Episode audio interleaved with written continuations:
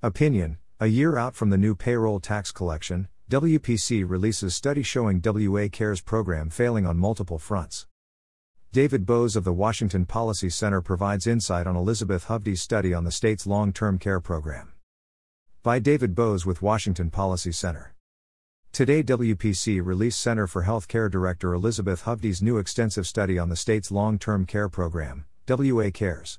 It reveals a program working against the inspiration for its existence, the need for people to prepare for long term care needs, with marketing that assures people that the new program will give the financial freedom when it will not.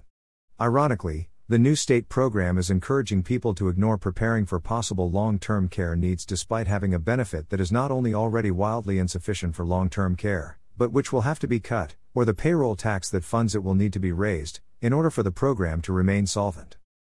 The study also shows that the state's cost savings are minuscule and questionable compared to what Washington workers will be paying in the tax. I've posted some takeaways I had from the study below. I urge you to take a look at them and consider reading the full policy brief. Don't keep the information to yourself. Share the points that strike you with everyone you know.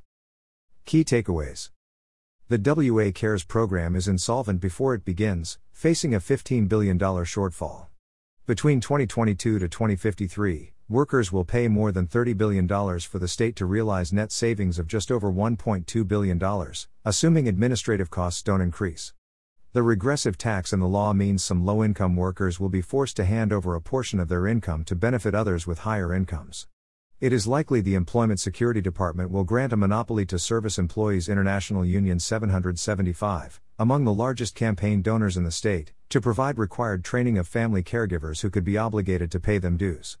The lifetime benefit of $36,500 is highly unlikely to provide for most people's needs, making the state's promises of financial security and peace of mind both false and dangerous. There is already legislative discussion that the 58 cent tax will need to increase or the benefit amount of $36,500 decrease to keep the program viable. At its starting tax rate, already expected to increase, a worker earning $25,000 will pay $145 each year. A worker making $50,000 will pay $290, those making $100,000 will pay $580, and so on. Private long term care plans typically start paying out when an elderly person needs help with two daily life activities, while the state program will require a person to need help with at least three. Read the full policy brief by seeing our story on Clark County Today.com. David Boze is the Communications Director at the Washington Policy Center.